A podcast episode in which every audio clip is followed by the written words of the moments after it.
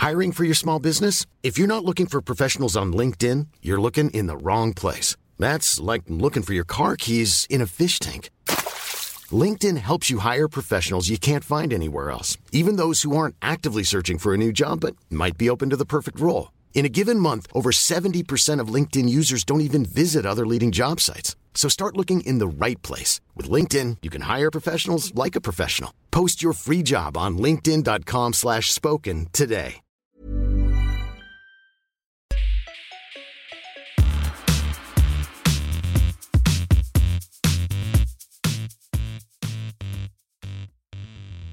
Welcome to the Syrupcast, Mobile Syrup's Canadian tech-focused podcast. I am Patrick O'Rourke, and Brad Bennett, a man who refers to himself as the bad boy of tech, is once again across the internet for me at an undisclosed location. How are you doing, Brad? Thanks. Uh, I'm doing well. I'm in a undisclosed location, but since we're testing out video with this podcast, people might see this entirely fake backdrop of a normal office room. It's just it's just a fake background, right? In, Yeah, in 4K. that's it's really just me showing off my green screening skills. Um, this is I hand drew this. It's art. It's actually not a. It's a giant painting behind me. That would be even better. yeah, like an old movie set. How are This you doing? This week, John Lamont is also joining us on the po- joining us on the podcast. Me, me, I'm good. I'm good. I'll answer that first. I'm I'm good. John is joining us. How are you doing, John? I'm also doing well. Uh, just vibing here in my boring beige office. All the exciting stuff is in front of me, so you can't see it because of the camera. I like the simplicity though. No, yeah, Yeah. like a couch or something, which is Yeah, there's a I little bit of having a futon couch. Is that a futon? Yeah, it is a futon, but we're actually planning to move it out of here once we get some some bookshelves Mm. to put back there. I mean, bookshelves are a good background, but I will tell you that when I first moved into this apartment, uh, there was a couch, like a little fold-out couch in this room, and I wanted it in here so bad, and I couldn't fit it, and I had to get rid of it. And every day, I just wish I had like a separate seating area that when I'm done sitting at the desk, I could go sit over there, Yeah, for that would sure. be cool. or to lay down. You know, like for like ten minutes during the day, it's like, oh, Patrick's stressing me out so goddamn much. I'm lay down. you know, I, I just want a picture of it if you ever do that. Just like Yeah. with you sitting there with your hand on your forehead. just oh, can't take it anymore. Can't So- can't take it. Can't handle it. So in this week's episode, we're focusing on a few bigger stories that the Mobile Syrup team has been working on.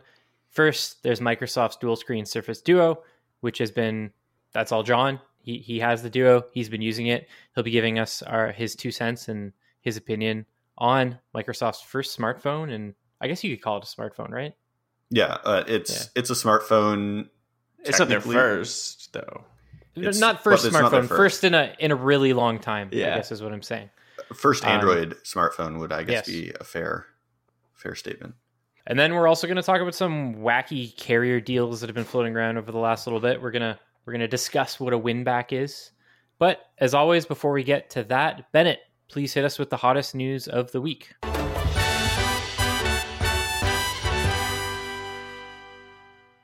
I'm gonna go through it pretty quickly um, this week, just because I don't know how much stuff there is to talk about the things. But first off, Disney Plus uh, is launching a new add-on, or has launched a new add-on. I guess by the time this comes out, I think it came out yesterday actually, uh, called Star. So if you have a Disney Plus subscription, that got more expensive, but you just also got a whole lot more content. So this is like basically Hulu, which is the streaming service in the states, uh, brought to the rest of the world, Canada included, under a new branding called Star. So you'll get Hulu originals, you'll get uh, I don't know what else is in there, like adult themed content, but that's not porn, like like Family Guy or like R rated I saw- movies, I saw that you can Um, watch Con Air. Con Air, Ugly Betty. There's like a Star original called Love Victor. I know nothing about, but uh, I think the gist of it is Disney Plus got more adult, but like just in a mature way, not a porn way, um, and that's exciting. And I love that you have to you have to qualify it with that every. Year. I don't know how else to say it, right? Because like how else would you so I describe would say- it? It like Disney Plus grew up, but I would say content that's not like not PG. Like there's some Yeah. more mature, I guess is what you would would call it. yeah, Yeah. yeah. Um, PG thirteen content. Yeah, it's PG-13. Make sure you have an adult with you in the room. But yeah, it's Star. It's pretty cool. If you haven't checked it out, there's a lot of stuff on there, and it actually makes Disney Plus a lot more competitive with Netflix and Prime Video. I think. Uh, beyond that, this one's actually pretty cool. Anker made a battery pack for the MagSafe iPhones. They're just like magnets on the back and wirelessly charges them.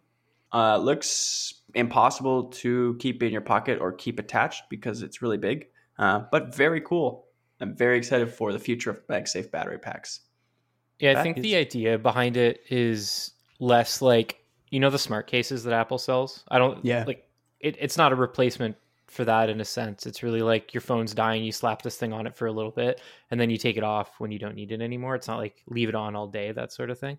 Mm-hmm. The one thing that I think some people, other websites misreported about it is it's only MagSafe compatible. It's not Yeah. like an officially licensed MagSafe accessory.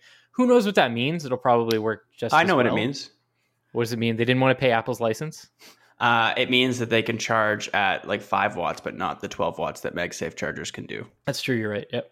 Um, so it is a slower wireless charger, and if you've already used a MagSafe charger, you'll know that, that already is pretty slow. So it's a little top up. I think it's a cool idea, coolest MagSafe idea so far. Yeah, I'd say so. the The only other thing worth mentioning about it is that um, there's rumors that Apple's working on their own version of that exact same concept, which Mhm. would presumably charge at uh, what's the max for MagSafe? I think it's 15 watts. 15 or It's either 12, 10 or yeah. 15. Okay, Uh, Yeah. Somewhere between 10 and 15, yeah. Um, but it's it's, uh, it's in that range. It's called fast charging, but it's not really that quick. But it is faster Yeah. than the slowest you can get, I guess. Um, just before we move on from that one, now that MagSafe's been out for a bit, does anyone come across any like ideas, even in your own mind, something that you think could MagSafe could actually be good for? I mean, the chargers are cool. The cases so far offer nothing other than a little sound when you put them on. Um, There's a uh, there's a really cool pop cool. socket case. There's Oh, a pop yeah. socket case that's that's really neat. MagSafe Um, pocket sockets are pretty cool. I've seen like lines of accessories from some companies that are neat too, like things that just magnetically attach to the back of them. I know An- I don't know if it's out yet, but I know at one point Anker announced that it's working on its own line of accessories that are all MagSafe compatible. Um, Has, But yeah, has any I- I- company done like a MagSafe compatible car mount? So you just kind of that was Anker. magnet your phone into it. I don't know if it came out. I know they announced it. I don't know if it's out. They haven't reached out to me since the announcement. It's probably Mm-hmm. still in development, but I know there's a couple companies that are trying to create like ecosystems that piggyback on on the technology. But I, I don't know if it's like there's a bunch of accessories that suck, like the wallet one that Apple sells. Like that thing's horrible. It just falls off. You lose all your cards. The end. Don't need them. Put Apple Pay. That's what the that's what they're telling you. That's the whole Um, point of it. Yeah, I don't know. What about like you used to have that one? This is a dumb one, but you used to have that uh, fan that plugged into the USB Oh, yeah. C port on a phone and then blew air at your face. But imagine you get like a MagSafe one. You maybe get two fans coming off either side. You magnet it on the back. Can MagSafe transfer power out? Do we know? I have no idea. Oh, I don't think so. If it can, if it can put power out, I think that would open a lot more. I, I would uh, totally buy that accessory. I would just put it on my desk right in front of me. Have the the the iPhone 12 Pro just like spray me in the face with with air all day. Be great. Your iPhone would look like an attack helicopter. Just be sitting there with like two fans at the side. anyway, moving on. Unless anyone else has anything left to say about MagSafe, um, you may have heard there's a semiconductor uh, semiconductor chip shortage kind of happening globally. Uh, it's been affecting cars a lot. You know, F one fifty and Volkswagen. The F Ford F one fifty and the Volkswagen Jetta had to be pulled off their production lines last week or two weeks ago, and I assume they're back, but I don't know. But this production or this chip shortage is affecting a lot of industries outside of regular consumer tech. But back in consumer tech, the PlayStation 5, which is already notoriously hard to get, is likely going to stay that way until next Christmas or even throughout next Christmas because of this said semiconductor chip shortage. X Xbox Series X and, and S are having similar shortages too related to that. Right, that's not surprising, I guess. Yeah, and I'm sure lots of other things are, but uh, it sucks. I mean, PlayStation, I don't know, have we had a console release cycle like this where it's like it came out one year and it was a whole year before it was hard to get? I mean, the last one I feel like it was like four or five months before it became you could go pick one up. So the I remember the Xbox One being relatively easy to get and the PS4 being relatively easy to get. Not not Mhm. like right at release, but like I don't know, 4 weeks later that sort of thing. The last super scarce system that I can recall is the launch of the PS3 and the launch of the Wii. They were impossible to get for a really long period of time. I remember the Wii being a thing, but I was really too young to be like buying it myself. I just remember everyone like trying to find them for people for Christmas. Yeah, it was a the year that the Wii came out was I didn't get one until like way after, but the year it came out, it was like the hot ticket item of, of Christmas, and like everybody was trying to get it. But that was that as long as this PlayStation Five shortage is expected. No, I. I think No. this is this is pretty unprecedented. Like especially if it's going to roll into almost a year from the system's release. Like there's also Microsoft said that it sold every single Xbox Series X that it has. We've seen Tough. like some restocks. Yeah. Like it, it's going to be hard to get these consoles for a really long time, and it's unfortunate, but it's I think it's just reality of of like the, the ongoing pandemic finally affecting supply chain and, and manufacturing for for these things. Yeah, that's tough. Being a gamer is hard right now. Even on the PC side, getting graphics cards is near impossible as well. And John, I'm assuming that's going to stay the same for a while. Yeah, most likely that's that's like a, a double whammy of just short supply and huge, huge demand for the new AMD and NVIDIA cards. But also like cryptocurrency is up. So mining for cryptocurrency Huge, is yeah. taking Oh, off yeah. again. So uh, it becomes this whole thing where it's like it's not just gamers trying to buy these GPUs. Cryptocurrency miners are buying them too, and it, the market is just like there's so much demand for them. Uh, so it's going to be I that think- way for a while. Crypto mining is a little different than it was when like the first boom happened a few years ago. I feel like the people buying them now are like large companies acting as like mining operations, buying like thousands at a time and like bulk operations. I don't know if I mean I'm sure regular miners are buying small rigs too, but I think the bulk of mining Yeah. comes from huge scale op- operations which are buying.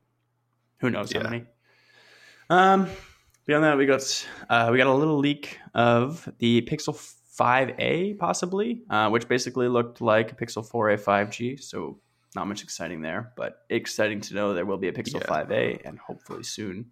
What's the difference between this and the standard Pixel Five? Like I know it's it's leaked, but what what does So- the, the leak indicate?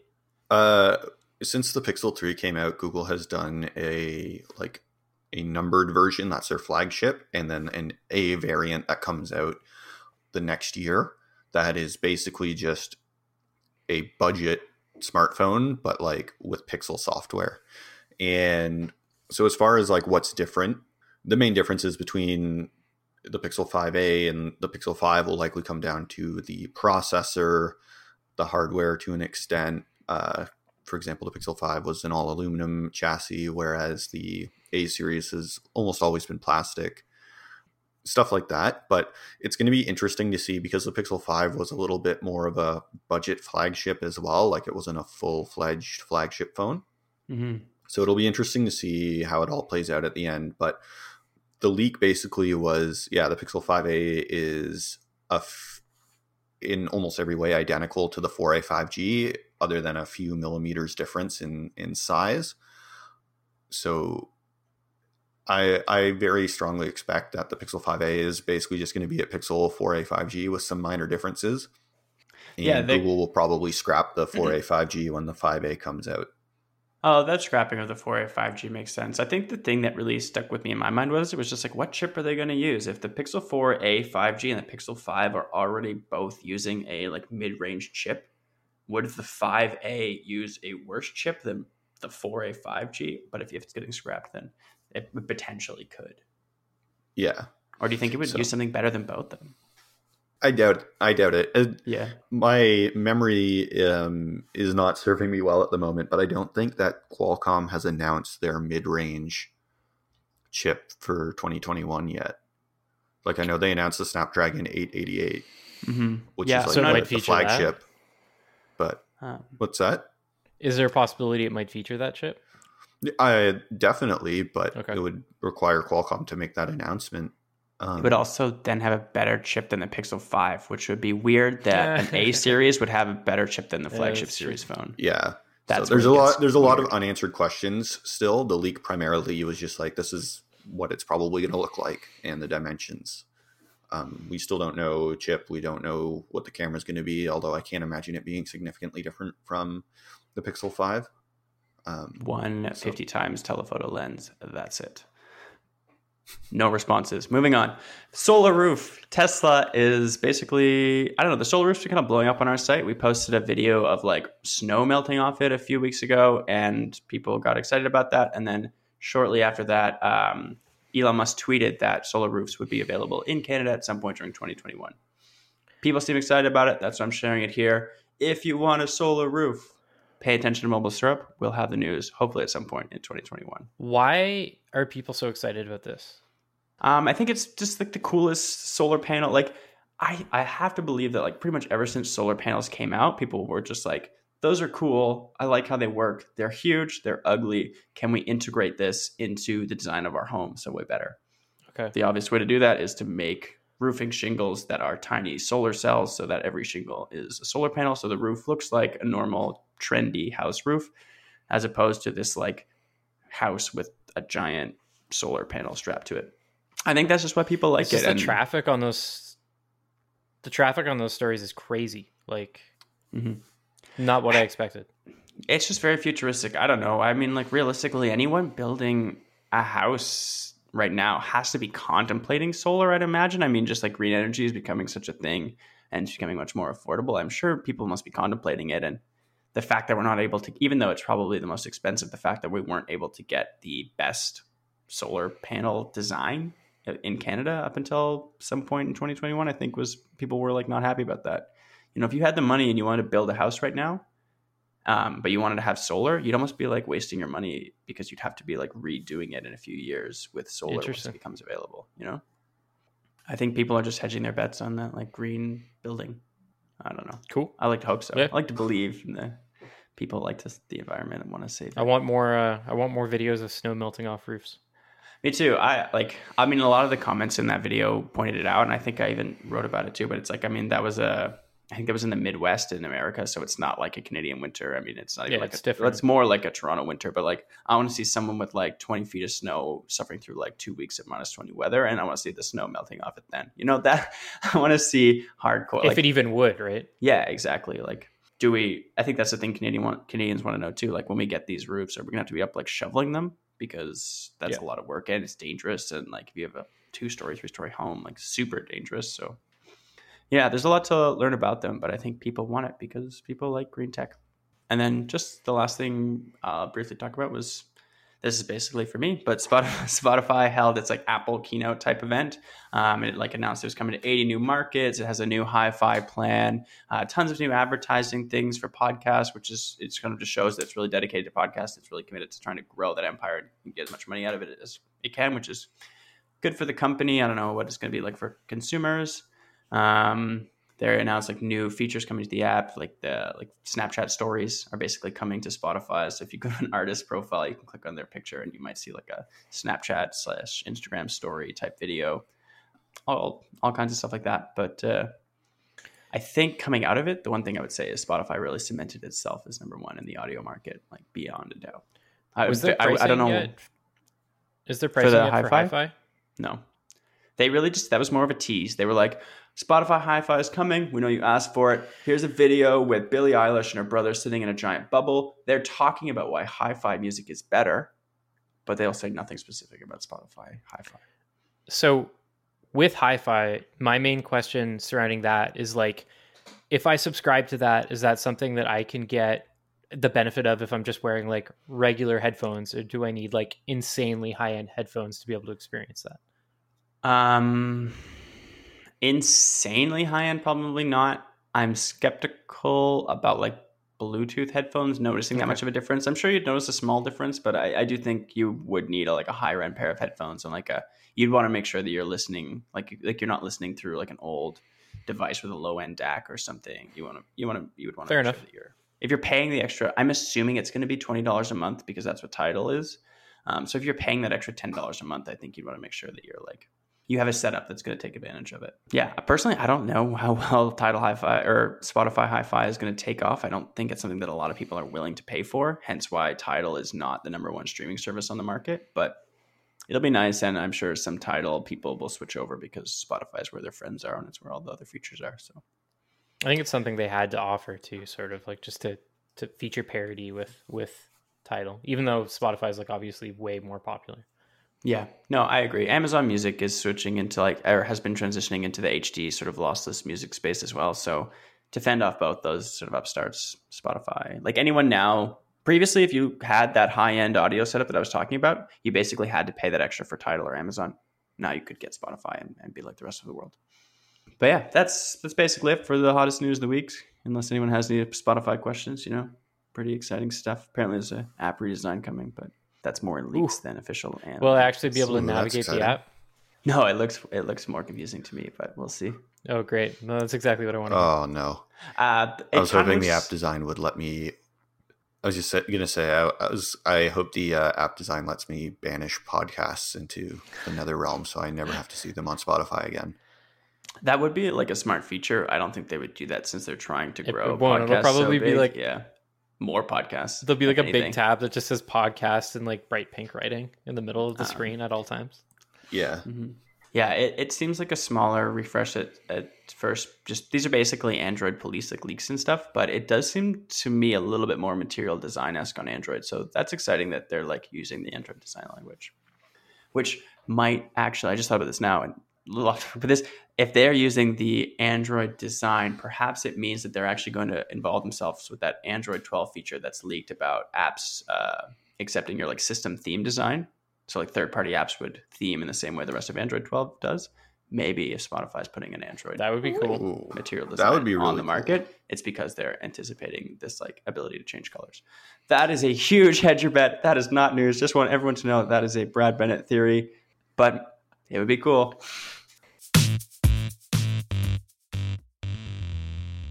So, like, I remember when the Surface Duo was first revealed I was super excited about it. I thought it was really cool.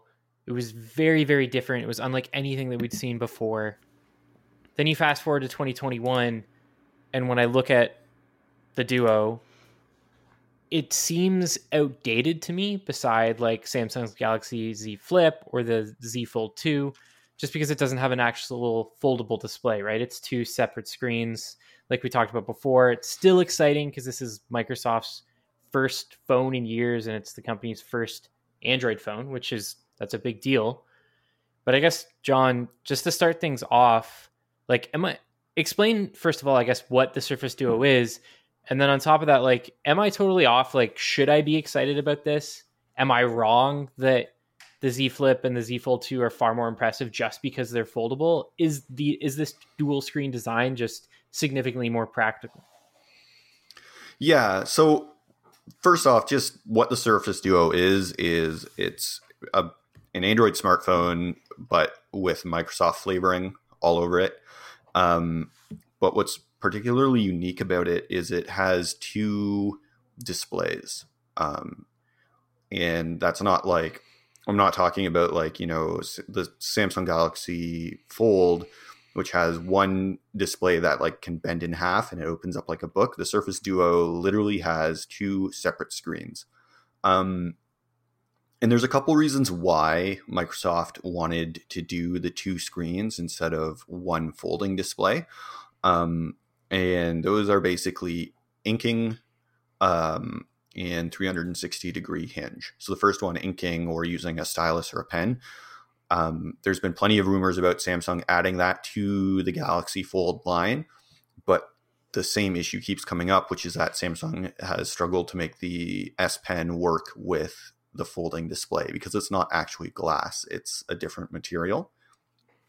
So Microsoft basically said, all right, with the Surface Duo, we want people to be able to ink on it. So that means we need to use glass. And if we're going to use glass, it can't fold. So we're going to have two separate displays and two separate screens to to make up for that. So it's kind of like a compromise and in a lot of ways it can seem outdated compared to like the fold because the screen does not actually fold. Does it even come with a stylus? Uh n- no, it does not come what with is a this whole ink plan then? What is this?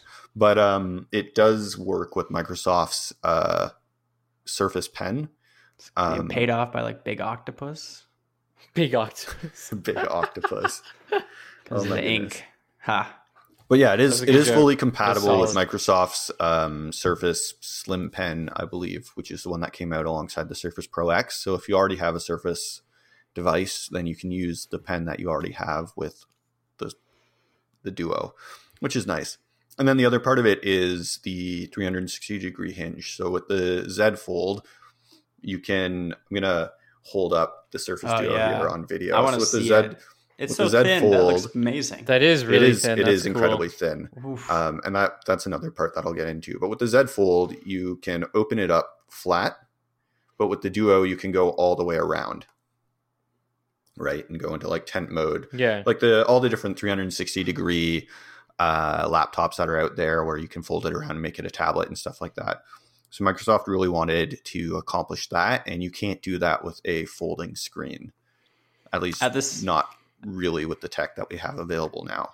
At the start of this conversation, I was on Pat's side where I was like, eh, it kind of looks outdated. Maybe I'm over it. And then you held it up and you put it in front of the screen. And like I said, we're testing video this week, so I saw it with my eyes. I am very excited again. That looks awesome. That Yeah. looks sick. I mean, It do you feel like a baller holding it? Like it just, it's Yeah, I do. big. It looks really cool. Like it looks very premium. Like the metal and glass looks clean. Like So that's the How thing. does it feel? it feels really good. The hinge Okay. feels incredible. It's like very not stiff, but it's like it's like a smooth hinge, but it can stop at any point, right? So I can like open it up in all kinds of different formations. I can open it up flat, I can open it up sideways, which is really nice. Um and it is incredibly thin. That's probably one of the things that you'll notice the most about it when you hold it in your hand is it's super super thin. I think like four, it's under five millimeters in terms of thickness, which is crazy. Like I don't think there's any phone out there that's as thin as this thing. Um, and the reason why Microsoft wanted to make it so thin was so that when you do fold it up, it's not that thick. Like it's I would, I would argue it's still thin. Yeah, it's it's under about a centimeter, or it's roughly a centimeter thick when when it's folded, um, which is thicker than your average phone, but not significantly so. So you can still put it in your pocket and it's okay. Um, and the entire story of the Surface Duo design, I think, comes down to a question of, you know, where do we compromise in terms of getting to the functionality that we want?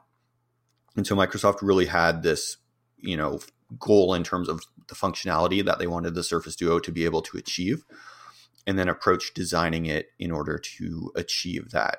So the thinness, for example, it's that thin so that you can still put it in your pocket or in your purse or in your bag, and you don't have this big bulky thing like some of the other foldables that are out there. Um, but in order to get to that thinness, they had to make cuts in terms of the battery. Like it has a very small battery. Um, oh no! How long does it last? Um, I'll, I'll get to that in a little bit. Uh, it's actually kind of impressive. It's like a 3,300 milliamp hour roughly battery. Um, so it's a really small battery, and the thinness, like, it makes for just like a very weird experience. I think, like, one of the things you notice is even when you have it folded all the way around, That was it's cool like, when you folded that. it's like a super wide phone Yeah. Mhm. right? It's not like just for reference. I'm also going to hold up an S20. Like, Yeah, it's a The- five or six centimeters wider than a standard Yeah. phone. It looks like. yeah, You can see the thinness difference too. Like this is the Z Fold 2 in my hand.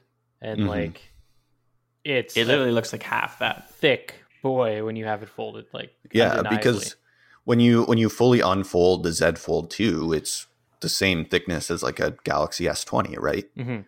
So when you fold it, it doubles that that thickness.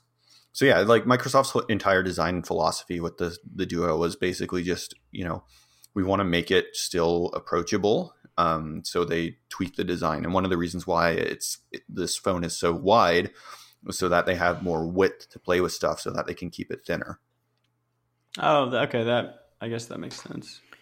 I don't mind the wide look. I think it looks unique. Sorry. It, it it does look unique. Um, I do have a few minor issues with it. Um, I have kind of small hands, so one of the kind of use cases that Microsoft touted was you take it and you fold it sideways, and then you use the bottom screen as like your keyboard and you type on it, kind of like, a DS.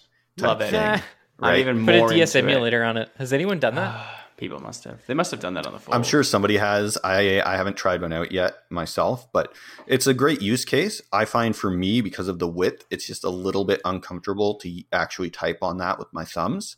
Um, but for someone with bigger hands, it would be fine. so you need like a keyboard that's like split in the middle, like on. uh, Yeah. I can't Yeah. show, but on Echo Smart displays, it's like that. in terms Mm-hmm. of software, like what sort of things does having these two screens allow you to do with the phone? Like what to me that's the obviously the appeal of this device, right? Like Yeah. but what does that practically give someone using the Surface Duo? So Microsoft talks about it in terms of different. Um, I think the word they use is postures, but basically there's Okay. different base setups that you can do. And in my experience, the main way that you're going to use the Duo is with one app on each screen. So, a great example of this is I have it set up so that I can open up and view my calendar on one screen, and on the other screen, I've got my to do list. So I can like go through cool. and I can go, okay, here's what's on my calendar today. I got to add these things to my to do list and stuff like that.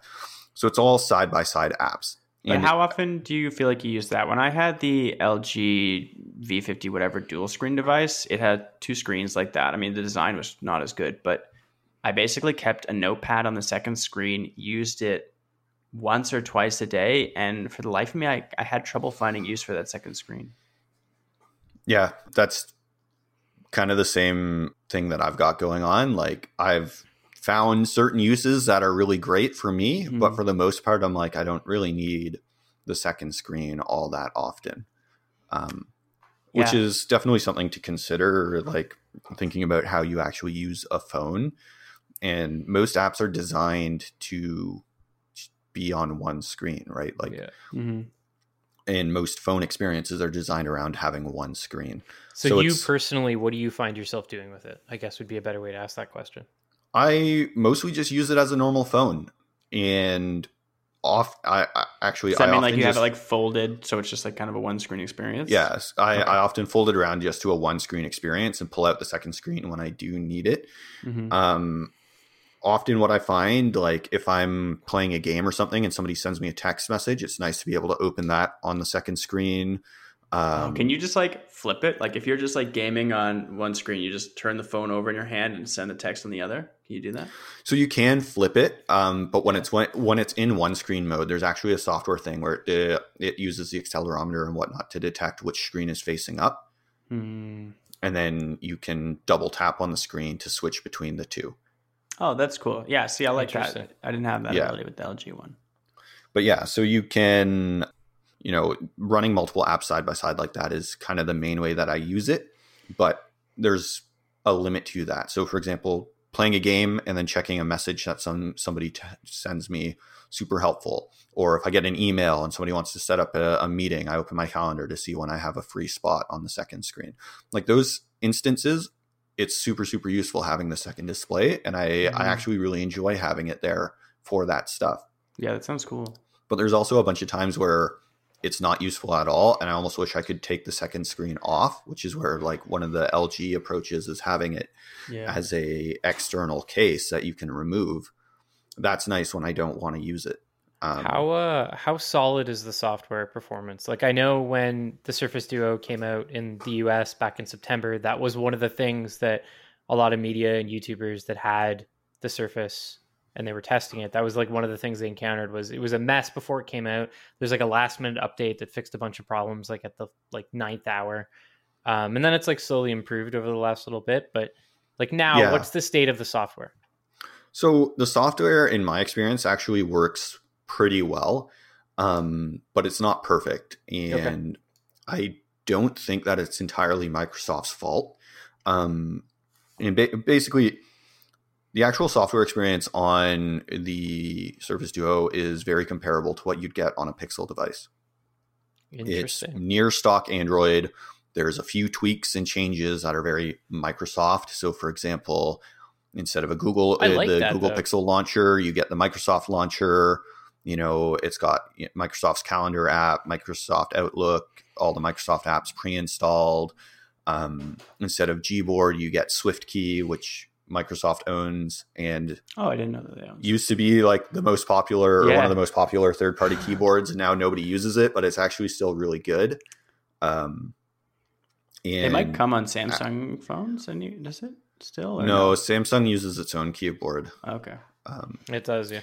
But I've, I've started installing SwiftKey on on some of my phones Yeah. because i've been enjoying it on on the the duo Nice. um, i tried switching to gboard on the duo but gboard does not play nice with multiple screens um, and that's that's one of the other things that you you'll find with the software is there's the actual Android part of it, which is what I'm talking about now, but there's a whole other part where it's which apps are designed to take advantage of two screens. Um, so I'll get into that a little bit after. But as far as Android goes, it's it's a very it's almost a stock Android experience with a bunch of Microsoft stuff. Um, and I think that Microsoft approached uh, Android skinning better than any other Android manufacturer out there because instead of doing a bunch of visual stuff like Samsung does with One UI, Microsoft just changed the core. Uh, hey, I'm Ryan Reynolds. At Mint Mobile, we like to do the opposite of what Big Wireless does. They charge you a lot, we charge you a little. So naturally, when they announced they'd be raising their prices due to inflation, we decided to deflate our prices due to not hating you. That's right. We're cutting the price of Mint Unlimited from $30 a month to just $15 a month. Give it a try at mintmobile.com slash switch. $45 upfront for three months plus taxes and fees. Promo for new customers for limited time. Unlimited more than 40 gigabytes per month. Slows. Full terms at mintmobile.com. System functions around multitasking to make it work with two screens. Um, so I've found the best way to explain the Duo is picture using your typical Android smartphone. Uh, you open an app, you want to switch to a different app, so you swipe up to bring up your list of apps. You can scroll through that, select a new app, and that opens up. And then just picture that, but twice. You have two screens. It's that's like the best way to explain it because that's really all Microsoft did. And then they added some software for interacting between the two screens. Um, so basically, I'm going to try and show it again on the video. If this doesn't play out, it's not going to play out. But you get the Surface Duo up, and you can like swipe up on one screen, and you get all your apps. Okay. Right, like you would on any normal Android phone. And then when you've got an app open on one screen, you can like swipe on the bottom to flip it from one screen to the other. Oh, that's a neat impl- implementation. And then the last is you press and hold and you like put it in the middle to like put it across multiple screens. Um, so it's all like swipe based controls. So at first it can be a little daunting remembering all the swipe controls, but after you've used it for a little bit, you kind of just get used to them. Um, but yeah, it's just like your typical smartphone experience where you swipe up to close your apps, you can, and all that stuff, but you just happen to be able to easily put them on two different displays. So before we move on, what like on the hardware side of things, we haven't talked much about that. Like what sort of specs does the Duo feature? Is it a high-end processor? What's the camera performance like? Are those features compromised in order for this dual screen setup to work, or are you still getting those high-end specs that people expect from a phone Can you, that costs can you this snap? much? Can you Snapchat on one screen and TikTok on the other? That's what I that's all I want, honestly. So- Follow up. really quickly, I did want to go into the app situation. And it's funny that you bring up TikTok. So Oh, really? right now, uh, most apps on the Duo are designed for a single screen experience. So they mostly work well if you open them up on one screen, which is great because the primary goal of the Duo is to have one app on each screen. So you have you end up using different pairs of apps together, right? Duo Um, apps even. and there's there's actually a pairing process where you can create a shortcut on the home screen that automatically launches a set of apps together. So, for example, I have it set up that I can launch Sonos and Spotify at the same time, so that I can start playing music on my Sonos speaker and then control it with the Sonos app on my phone, all from one interface. I don't have to open and switch between multiple apps. So that kind of stuff is really handy. So yeah, it- it- Android apps are just Android apps when you're in the single screen experience. As soon as you want to go to dual screen and bridge an app across both screens, that's where things tend to fall apart because most apps, like from the app perspective, it just sees one large screen. There's no split. So most apps render as if they're on one large screen and content gets cut off by the split between the two screens. Oh, really? um, I thought it would be smart enough to know. That's. Some of Microsoft's apps, however, are smart enough to know, and they are uh, display accordingly, and they don't get cut off by the split. So there's an unfortunate gap with the software in terms of apps, where a lot of apps just don't work with two screens because they don't know that they're on two screens. They just think they're on one screen. Um, Wait, are they opening automatically to stretch across both screens, or is it when you try to force them across both? no, it's when you try to force them across both Oh, screens. okay, okay, okay. I, I was on the wrong page there. I thought yeah, they were like opening automatically. I was like, wait, so it's basically unusable. Like every app is spread across like No, no, no. sixteen by But- nine aspect ratio. By default, every app opens as if it's a uh, opens on one screen, and it Okay, opens cool. on the screen that you tap it on.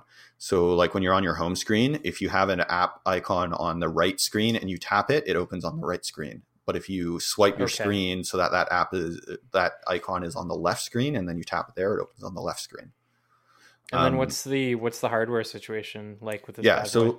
the hardware situation is i was just going to pull up the spec list here because i don't remember exactly but it's an older processor it's the um, 855, right? 855 yeah um, so it's got a qualcomm snapdragon 855 it's got six gigs of ram which isn't great 128 gigs of storage for the base model um, fingerprint 855 sensor is two stuff years like old, that correct? yeah yeah three.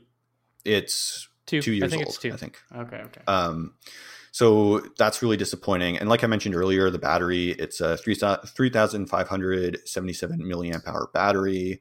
Um, so on paper, the specs are kind of really disappointing. You know, it's an older processor, not a lot of RAM, um, small battery. Uh, the camera is an 11 megapixel camera.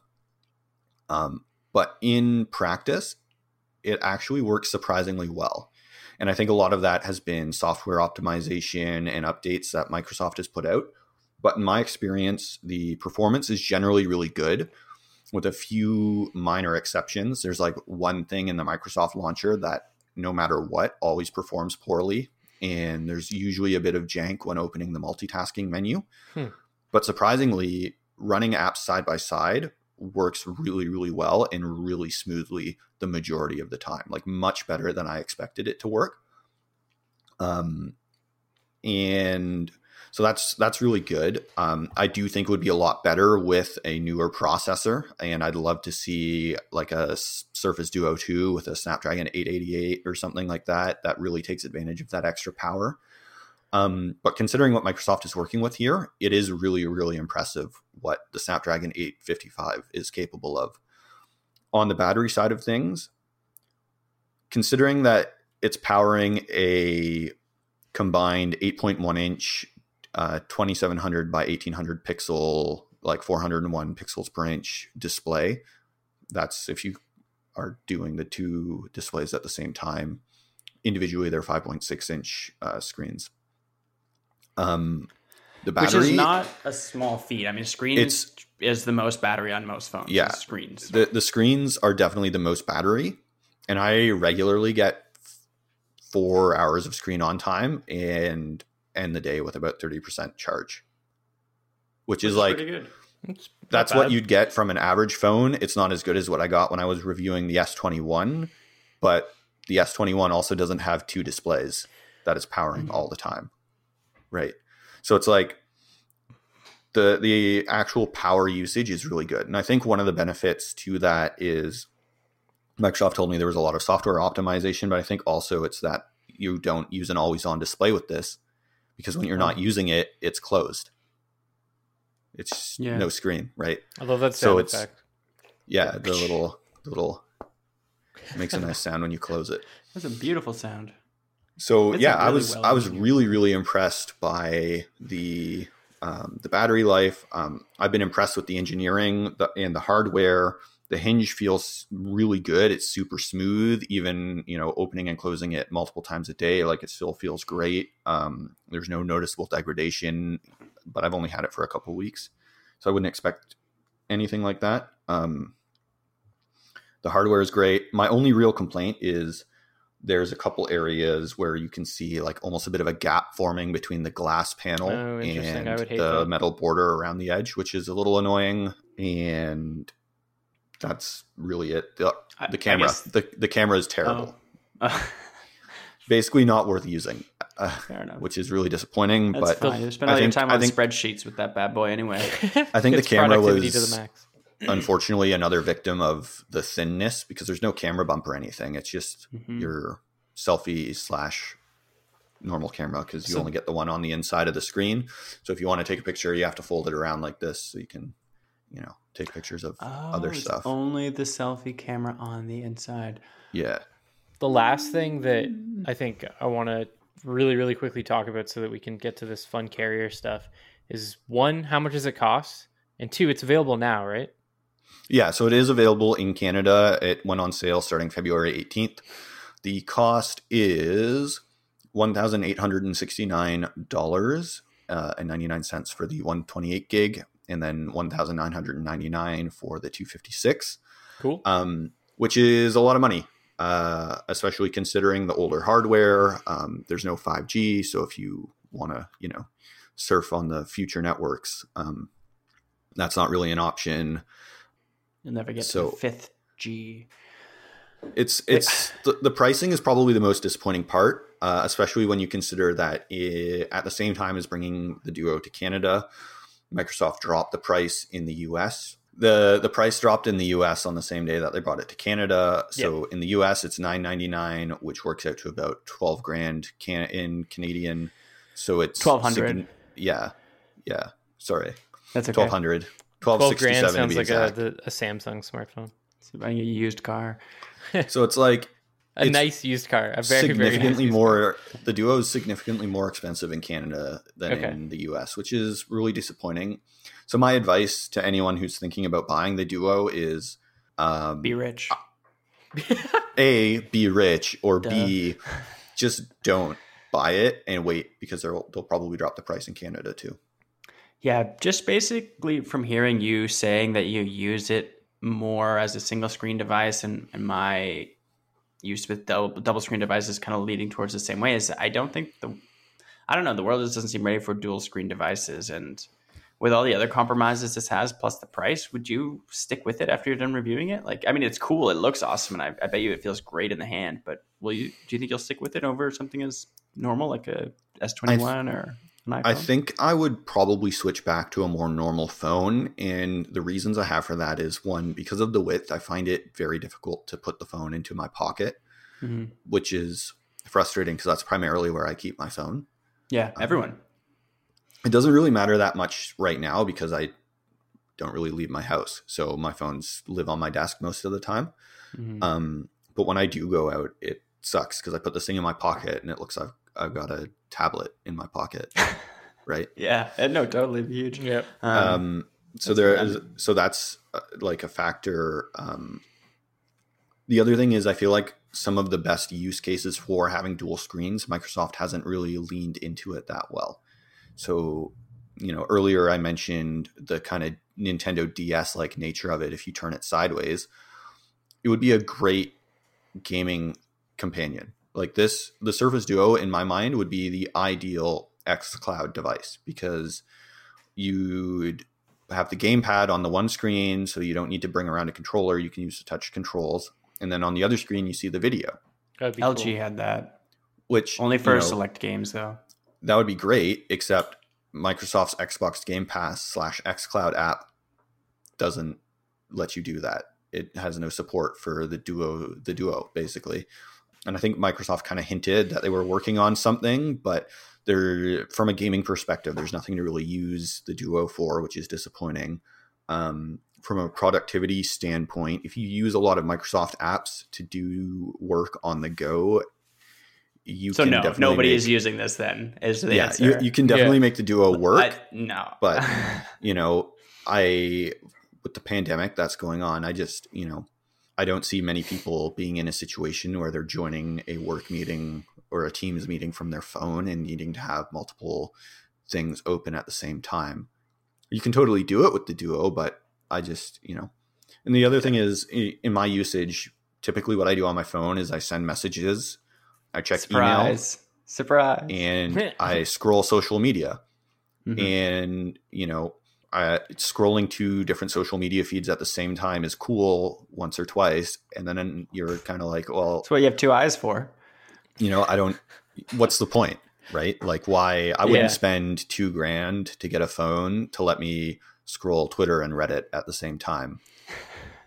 Information It's- overload. Yeah, this is Yeah. you're not getting it's much it's out an from out of information overload. So I think Right, I I- think there are use cases for the Duo that make it really really good and worth buying. I just Mhm. don't think that Microsoft has fully realized those use cases yet. I think that's a good place to to wrap it up. Uh, it sounds like it's a cool tech demo. Maybe Mm-hmm. who knows? Possibly, but like wait for the next rendition. That's sort of my takeaway from Mm-hmm. it. It's gonna be like the original Pebble watches and stuff. You're people are Yeah, gonna have them in like five years and be like, the hardware used to be so good, you guys Yeah, never yeah, knew. yeah, yeah. Cause and that's it. Yeah, Yeah, I, I would classify it as very much a strongly first gen device. And what I mean by that is it's clearly the first generation and it's a really good starting point and I think it has a lot of potential. I think there's just a few, you know, kinks and little issues that Microsoft needs to work out. And some of them, like I said, I think a lot of it is Google's fault because Google keeps touting Android as the the best operating system for multiple displays and it's mm-hmm. very very clearly not Someday. designed for multiple displays.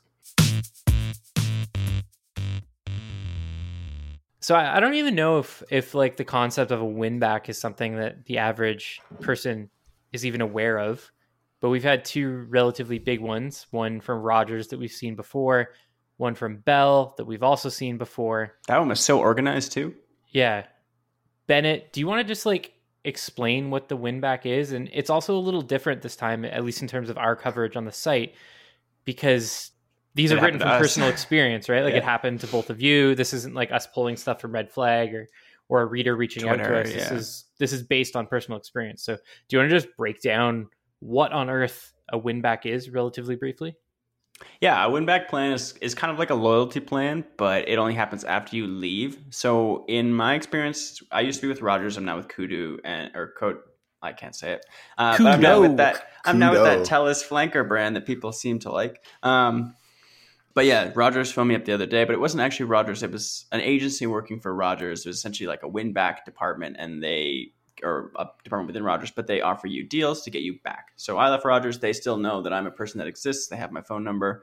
They called me up and they were like, "Hey, Brad, you know, you, we noticed you left Rogers two years ago. Do you do you mind saying why?" And I said why, and then they said, "Well, would you mind coming back? We'll give you this plan. The plan is 25 gigs for 45 dollars a month, uh, not 5G, and I forget what else was missing. But there were some other things, but basically." A win back plan is a plan from a carrier, your old carrier, to get you to come back. Like I said, it's kind of like a loyalty plan, but generally they're better than loyalty plans, and they're when the carrier reaches out to you. So I guess the key here is that they're not available to everyone. The carrier will reach out to you, um, and if you're lucky, then you get it. Sometimes you you can call. Like sometimes when we write about them, people will tell us that they've called in, and that's why we write about them because they can call in and they'll ask the carrier like, "Hey, we saw this deal was written about. Uh, you're offering this to people who left Rogers. I've been with Rogers for five years. How come I don't get the deal?" And sometimes they will, but that's basically I think, a win back and a just It's like the luck of the draw. It depends on what customer service agent you get and how nice you are to them. Um, yeah, actually, that's a good point. How nice you are to them, I find really works out well. If you're like, Yeah. I don't, if you hang up right away, you're not going to get it. I mean, if you yell at them, you're not going to get it. If you're like, oh, you know, I was with Rogers, I left, you know, lead them on, see where it goes. It's almost like being a, a nice human helps you out in those situations. John, like on the Bell side of things, they literally sent you a SIM card, correct?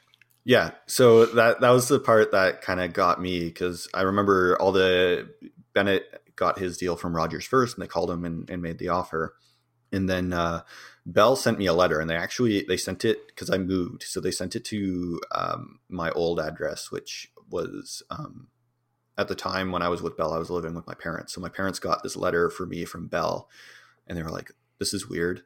You're not with Bell anymore." I'm like, "Yeah, that is weird." So I go and I, I got the letter from them and I open it up and it's literally this deal. They're like exclusive offer, $55 a month for 20 gigs of data. And it included a SIM card, which was really surprising. And I saw um, in the comments on uh, the article about about it that it's actually pretty common for Bell to send people SIM cards with an offer. And people are kind of like, well, it's wasteful because I'm I'm never switching back to Bell and and comments of that you know kind of style um so i do get the wastefulness of it but also i was kind of like wow they they must be really confident in their offer that they're just sending me a sim card because like you know I bet you it helps. Uh, if It- the SIM card shows does. up, it means you can switch to that plan that day, Right that away, instant. it was Without def- the SIM card, it's a multiple day process. yeah it was definitely an incentive for me because i Mhm. was like well i've got the sim card here now so if i did decide to make the switch And you did, I- I right? wouldn't it have to worked, wait. didn't yeah. it? Yeah, I ended up making the switch, and that was also part of what was interesting. I called in first just to get some answers because I knew, you know, the offer that Bennett got was no 5G. So I'm like, I don't really want to switch to Bell if I'm not going to get the 5G. Yeah. That's a, that was we a should big be thing clarified that both of us already had huge data plans. Yeah, Yeah. yeah. That's we're that's the other part, right? good. Like yeah, my I was with Koodo before, and my plan with Koodo was also fifty five dollars a month for eleven gigs, which isn't as much as twenty, but I also wasn't using any data because I was at home yeah. all the time. So it wasn't about the amount of data um, so much as it was like the other benefits of the plan. So I was like, I know with Koodo, I'm never going to get well, not never, but I'm, it's going to be a while before I get 5G, and I'd like to have 5G to be able to test that feature on phones that I review. Um, so that was a, a factor when I called in, and Bell was like, "Yeah, you, you get 5G access, you get all this other stuff." And I asked if I would have to pay the um, connection fee, and it wasn't like, uh, "Oh, like I don't want to switch if I'm being charged a connection fee." I was just curious. I'm like, "Am I gonna have to pay that?" And they were like, "No, we'll waive it." And I was like, "Oh, all right, sweet, That's cool. thanks." And then on top of that, they also gave me a credit for my second month. That's going to show up on my on my bill. So like I'm getting a month free from them for no reason. I didn't even ask for that. They just like told me after they finished the activation. I was like, sweet. They wanted So- your business. Hey, Yeah, Bell, but they like worked hard for it. Rogers didn't offer me anything like that, and I asked because they called me back after you had gotten your thing, and I was like, "Well, can I kind of get this? Can I kind of get that? Can, What Mhm. about this? You know, I don't want to pay that much. You know, nothing. Wouldn't budge. It was a good deal to begin with, but they, they wouldn't budge in the way that Bell gave you all those add-ons. yeah. no visual voicemail. I asked. Ooh, Yeah. I, I. I asked about visual voicemail as well because I had that with Koodo. Um, Really? I've never had it. It seems sick though. It Well, I, cool. I ended up getting it because I was writing about Koodo adding visual voicemail for Android because their add-on was iPhone only forever, and Yeah. then they added it Oh. for Android. Um, right. And when that happened, they hadn't updated their website yet, so I added the iPhone add-on to see if it would work on Android phones, and it did. Um, Ah. and they af- after that story went live, they combined the add-ons, and it's just one visual voicemail add-on, and it's automatic depending on your phone. Bell apparently does not have that; they only have it for iPhones, so I haven't added the visual voicemail yet. But if that changes, I will. so the probably the do last that. the last carrier related thing that I kind of wanted to bring up, and John, you obviously have like a way better understanding of this than I do because you cover the stories for the site. But there's a lot of stuff going on with Koodo, first related to Canada wide calling, but then also kind of folded into that. There's some confusion around certain plans going up by five dollars as well. Am I correct in Yeah. that? Yep, yep, yep. So basically, there were two different things that happened. Sorry, three different things that happened. Two of them were related, and all of them are resulting in $5 increases in some way, shape, or form. Okay. So the first two things that happened uh, was a series of plan changes. So Koodo was recently running their Lunar New Year sales, um, and those were set to end on February 23rd, uh, which was yesterday, I believe. They the did. All the deals on the carrier sites this morning were not good. Yeah. Um, so those Lunar New Year deals ended. But Koodo, instead of going back to whatever plans it had before, rolled out all new plans. Um, and the big change is that their plans include province wide calling instead of Canada wide calling like they did before. And Koodo is trying to spin this as, oh, we're giving consumers way more choice because if you don't need Canada wide calling, true. you can save $5 a month and get the province wide calling, which yeah, that's a fair way to spin it, but that's not what Koodo did. Koodo removed Canada wide calling from all their plans and made it a $5 add on, but didn't lower the cost of their plans. So currently on the website now, it looks like it's cheaper for province-wide calling. But if you knew Koodo's history with how they price their plans, you would know that that's not really cheaper. It's really the same price as it was for Canada-wide calling a week ago. Yeah. So Right, a a primary way to to look at it is before the Lunar New Year deals, and the Lunar New Year deals kind of made everything a little bit harder to parse because it went from oh great deals to very clearly not great deals, and that buffer makes it hard to compare the plans to what Koodo offered normally before. Um, But for a while, pretty much every carrier has had a $75, sorry, all the flanker brand carriers, so Fido, Virgin, and uh, Koodo, all had $75 10 gig plans, right? That was like their top plan across the board. So Koodo now offers a $75 12 gig plan, but it doesn't include Canada wide calling, it's province wide calling. So if you want to get Canada wide calling, it's now an $80 12 gig plan. So you get a little bit more data, but the plan also costs more um, when you compare it to what they had before. So it's not a great trade off overall. Um, and the other part of it that Koodo did was they changed their tab plans. So before all these changes, if you wanted to get a phone with Koodo and go on the tab, the plan price didn't change. If you wanted a $50 plan, you got the $50 plan. The only difference was you'd pay the extra tab charge, which was a monthly fee based on what phone you got. Um, now, if you want to plan on the tab, it costs $5 more than the BYOP or bring your own phone equivalent. Oh, really? So Yeah. al- also, Yeah. what about the legacy plan increasing stuff? I, I know we talked about this off the podcast, but that's just like really old plans, right? Yeah, going up yeah. So that's that's the third thing that happened. Koodo says that it wasn't related to these other plan changes that they did, um, but basically, uh, Koodo in January let a bunch of legacy plan holders know that their plans would go up by five dollars a month starting in February, and that change basically just happened to coincide with this uh, these other plan changes. So a bunch of people were confused and thinking, "Oh, my plan is going up because Koodo is changing their plans." Um, that's not the case, but it's very clear why it looks like that's the case. yeah, Um, but basically, if you have a legacy plan, and when I say legacy, I mean like we're talking five to 10 years old. Like you've had this plan and you haven't changed your plan in a very, very long time. Ian Hardy level plans is what we're Yeah. saying. Yeah. Um, a couple of the people who reached out to me, like literally, they were like, I've had this plan since 2011. Yeah, My grandfather Right. passed this plan down to me.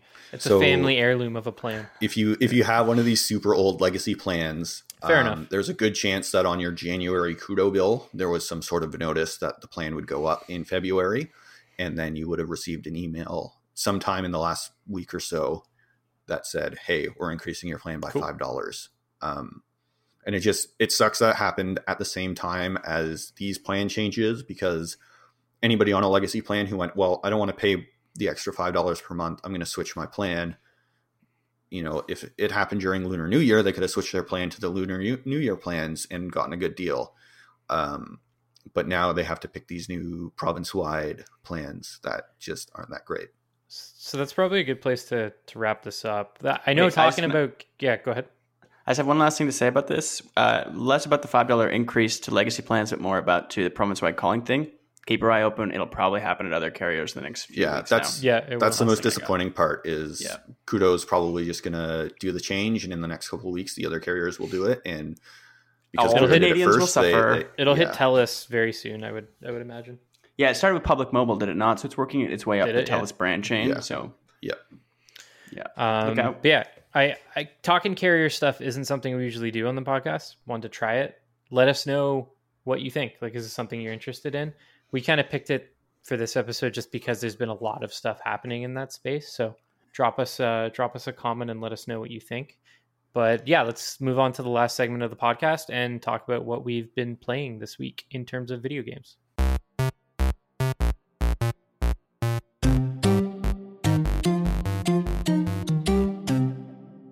So I, I haven't been playing anything that I haven't talked about several other times on this podcast. I'm still playing Apex, enjoying season eight. I'm now playing ranked Apex, which is new for me, even though the game's been out for two years. I've never really played ranked before. So it's it's somewhat caused my friends and I to play the game very differently. We're far less aggressive. We hang back more. We kind of wait until we get our points into the positive and then play more aggressive towards the end of the game. It's kind of like really changed how I play it, which is cool. And then I've also been playing a crazy amount of NHL 21. I play this very specific mode within the game that's this sounds very Uh, exciting. NHL 21. Just the thing you're going to talk about. Sorry, like because I know about it. The the so I, I play it's not necessarily a league, but I play with like the same people every week. Um, it's this arcade mode within NHL 21 called Threes Eliminator, and it's kind of like NBA Jam but hockey without crazy power ups. You can score really easily. There's no obstruction. You can just like hit someone nowhere near the puck. It, it just like it's not it's hockey, but it's not really hockey, which kind of makes it more It's fun. arcadey. Yeah, it's super arcadey, like incredibly Um, arcadey. But I've had a ton of fun with it because I, I used to play NHL a lot, probably like five years ago, and I haven't for a really long time. And it's it's been really interesting to rediscover the game in this unique new way. Are you guys playing like one on ones? Like you control all three players in your team, or is everybody like yeah, a, a player? Each have, person's like, one player. Like you're a defenseman virtual. Yeah. yeah so you, what are you? What do you play? So I play defense. Um, nice. because I used to not be very good at scoring, and I have, I would say, like slightly faster reflexes than my brother and his friend that I play with. But I've slowly figured out how to score, and I can almost score as good as them, as good as them. So they get mad at me because I rush up too much now. Like I'm always pinching, or like I'm rushing up, and then then the other team will score, and they'll be like, "What the hell, man? You're supposed to be playing defense." So I, I have to like h- hold back and just like stand at the blue line all, at all times. No, I like that. I like when sports games get like really like. ah, I was my older mate Sean at one point was playing like 2K, and like there would be times where he'd be on the bench playing. Yeah, he's yeah, like yeah, waiting yeah. to get back in the Yeah, game. And I was like, this is hilarious. I love it. So Yeah, sounds really cool. My brother used to play the like I don't know what it's called in, in 2K, but like where you control one player and it's two on Yeah. two or, or three on three or, or whatever. Um, it- it's like a very different way of experiencing uh, a sport game. But Bennett, what, what have you been playing? Uh, I have been gaming again a little bit. I uh, this weekend or the past weekend, I guess I was playing a little bit of Stardew Valley again. I was playing the multiplayer with my, my buddy. We had Did you use the played beach map? No, we haven't gotten there yet. Ah. Uh, or wait, no. There's so there's a new like starting beach, and then I think, and then there's also like a you can get you can fix the fisherman guy's boat, and then go to a tropical island. That's kind of Oh, like cool! I didn't know that. Animal we Crossing style. Yeah, we haven't gotten to that island, but we just started the the duo farm. And just That's cool. Was playing it. It was fun, and then I played a little Halo as well. But uh, that's Which- which the Halo? it. Just Master Chief Collection. Me and my buddy, I don't know, a month or two ago, before I moved, we had started playing, and we did Reach, and then we did Halo One. So we're like halfway through Halo Two now, and we just every so often pick it up for a few hours, and we're just pushing our way through the campaigns. I've been thinking about starting to play the multiplayer again. Like the more I play Apex almost every night now, like at least for an hour, hour and a half, something like that, because there's nothing else to do. Um, but it's really made me want to pick up an arena shooter again, and like I have this itch that's slowly growing to go back and play Halo. Nice. I wish Halo Five, uh, Halo Infinite came out. Like Oh, every time I think so about good. that, would have been so great. Um, yeah, locked in my house would be easier. There was a point before I moved, so around Christmas time, where Halo was like twenty seven or twenty five dollars on Steam. So like all of my PC friends picked it up, so we were having like Nice. really fun. That's when we started playing the That's campaigns. sick. A lot of us were playing like having really fun like Halo Three multiplayer matches for a couple of nights, and yeah, it's awesome. I love whenever that happens. John, what about you? Uh, I've been playing um, two games basically. Uh, I started playing Control because it was on Xbox Game Pass. Um, Nice. and that's been fun. I haven't played it yet, so uh, yeah, it's been a good time. I'm not even sure how far through the game I am, but yeah, it's really trippy and cool. So I've been having a blast with that. And also after BlizzCon and seeing some of the Diablo 4 Yeah. stuff, I haven't played any of the Diablo games myself, but um, I'm interested in maybe picking up Diablo 4 when it comes out because it looks like it's going to be a good time. And it reminded me a lot of this other free to play game that's a very similar style called Path of Exile, um, which I used to play a bunch on Steam. So I re downloaded that and have started playing it again just to, to scratch that top down isometric ARPG itch. I have a lot of friends that are hyped about the Diablo 2 remake. I do not care. I've never Yeah. been into the Diablo series. Like I played Diablo 3 on Xbox 1 and I had I had fun with it. Like I thought it The was pure cool. way. Yeah, well, of course, like can't use the mouse and keyboard, right? I it was a great console Absolutely port not. of the game, right? Mhm. Um but like I, I don't know. It's just never been the series for me, but uh Yeah, it's, I'm, it's I'm definitely happy not. people are excited about it. Yeah, Oh, it's I definitely not for a- everyone. Um, and like I said, I, I've never played any of the Diablo games, but um, my buddy is super super hyped for Diablo 2, the uh, Resurrected, I think was what they called it. Um, and I know for people that Diablo lived in that game in high school. Like literally that's all they did was play that game. Yeah, Yeah. Um, I was gonna say I did play a hot game though. Actually, I did. I downloaded the what is it? Triangle Trilogy Square Enix strategy game. Oh, the with Switch game. I downloaded that yeah, too. I haven't it? played it the though. Triangle Triage or Triangle something. Triangle. Tactics or something. I'm gonna Triangle look it up. Tactics, maybe. Yeah, I I downloaded that and I played the first level, I guess, of the demo. And it was pretty cool. It was hard though. Really. Triangle uh, Project Triangle Strategy. What a name, Project Triangle Strategy. But yeah, I downloaded What a that one. what a great name. All right, that's a good place to uh, wrap it up. Thanks for listening to the Syrupcast. You can find me on Twitter at, at Patrick underscore O'Rourke, and of course on mobilesyrup.com. Bennett, where can people find you? Um, you can find me just about anywhere at the Bradfad, and then you can find my work on mobilesyrup.com as well. And John, where can people find you?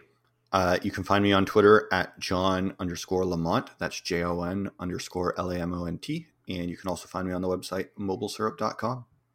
And as always, you can find all of our content on mobilesyrup.com and also follow us on Twitter and Instagram at, at mobilesyrup. Thanks for listening.